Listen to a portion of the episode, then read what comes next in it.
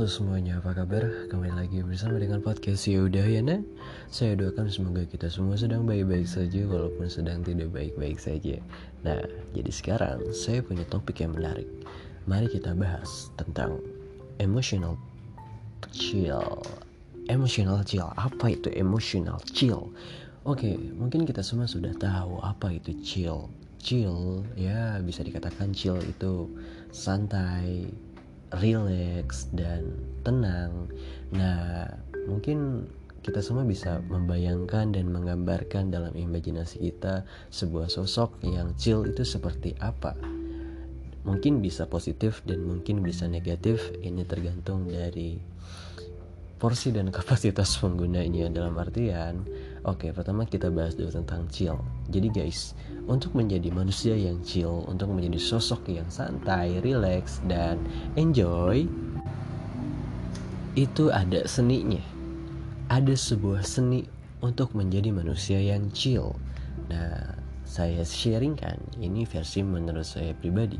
Cara untuk menjadi tenang itu sebenarnya simple dan gampang banget. Mungkin saking gampangnya dan saking remehnya, cenderung kita jadi menyepelekannya dan melupakannya secara tidak sadar.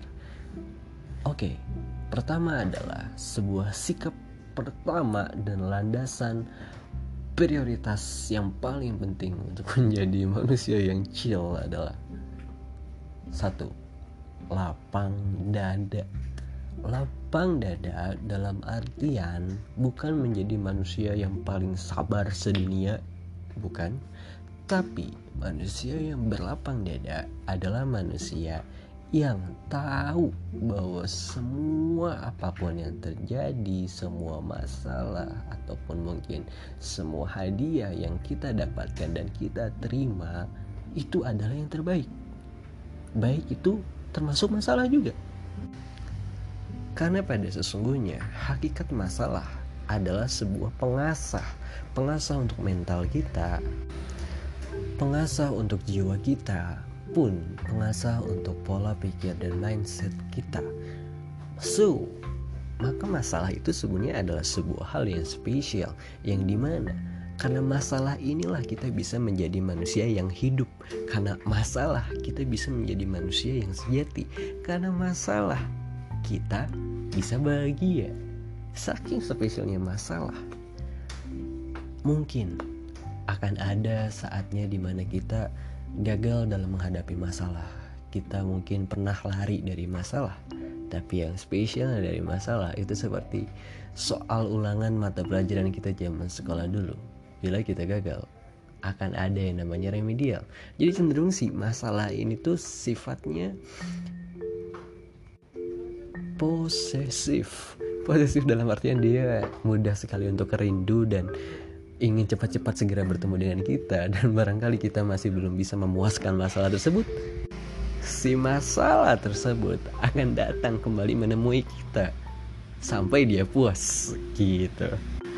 Nah, kalau misalnya si masalah ini udah beres, masalah ini udah kelar dan sudah klimaks, baru masalah ini akan pergi dan datanglah masalah yang jauh lebih berkelas levelnya.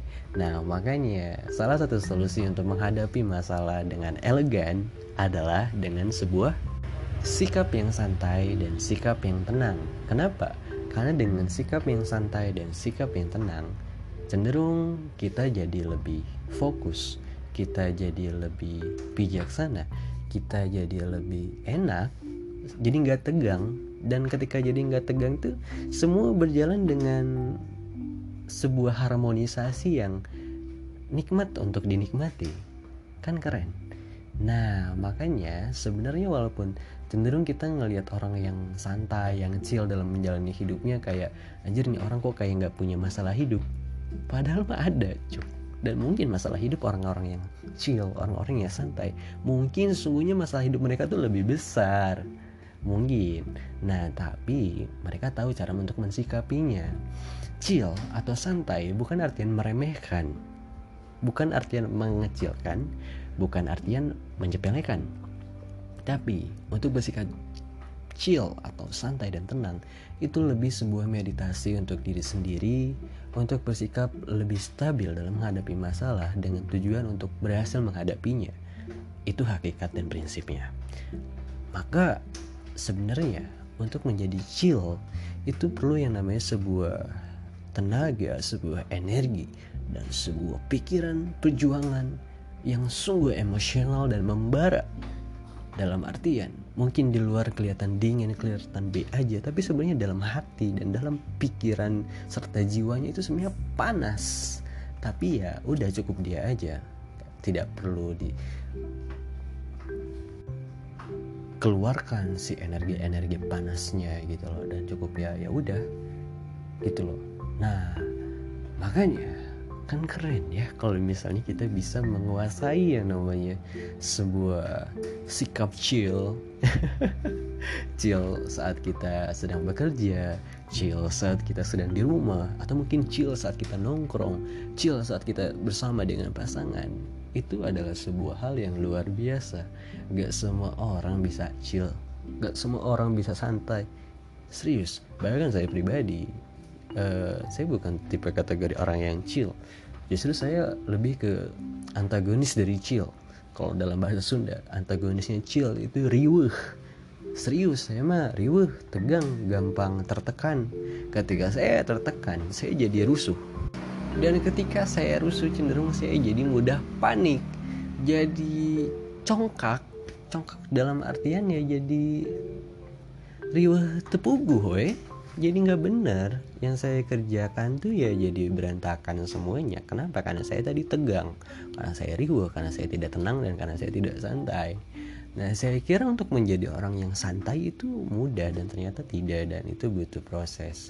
Dan untuk menjadi orang yang santai, intinya adalah ya tadi yang saya tangkap adalah pertama, kita harus bisa berlapang dada. Yang kedua, kita harus tahu bahwa semua yang terjadi adalah yang terbaik dan harus kita terima, dan kita mah tinggal menjalaninya dengan tenang. Dan apa ya, saya punya perumpamaan menarik ini, mungkin nyambung mungkin enggak ya. Nah, jadi ini tentang seorang pelaut. Seorang yang pelaut pasti bakal datang dari laut yang penuh dengan ombak, penuh dengan badai. Gak mungkin dong seorang pelaut yang hebat datang dari laut yang tenang-tenang aja. Nah bro, jadi gini maksudnya, mungkin maksud dari perumpamaan itu gue tarik, kalau misalnya ini si pelaut latar belakangnya dari laut yang tenang, ketika dia didapetin badai, kan bakal panik. Panik karena kenapa? Karena dia belum ada pengalaman, belum ada pengalaman badai. Dan ketika dia dikasih badai, otomatis dia tenggelam dalam rasa takutnya, resiko mati, resiko kapal jatuh, resiko Titanic mungkin ya. Dan uh, di sisi sebaliknya, untuk yang pelaut yang latar belakangnya datang dari laut yang badai, ketika dihadapi badai ya dia bakal bersikap lebih tenang daripada yang si tidak ada latar belakang pengalaman. Kenapa? Karena dia punya latar belakang, dia punya proses pengalaman yang pernah dia lalui sebelumnya, dan dia jadi tahu tentang hal-hal yang harus dilakukan dan tidak dilakukan.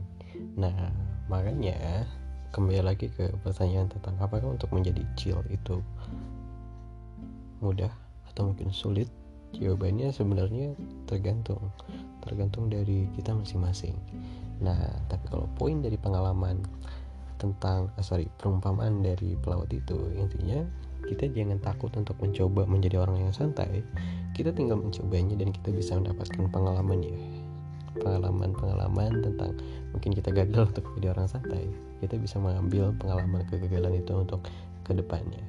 Pokoknya terus upgrade diri, upgrade diri, semoga kita bisa menjadi lebih baik lagi hari ke hari.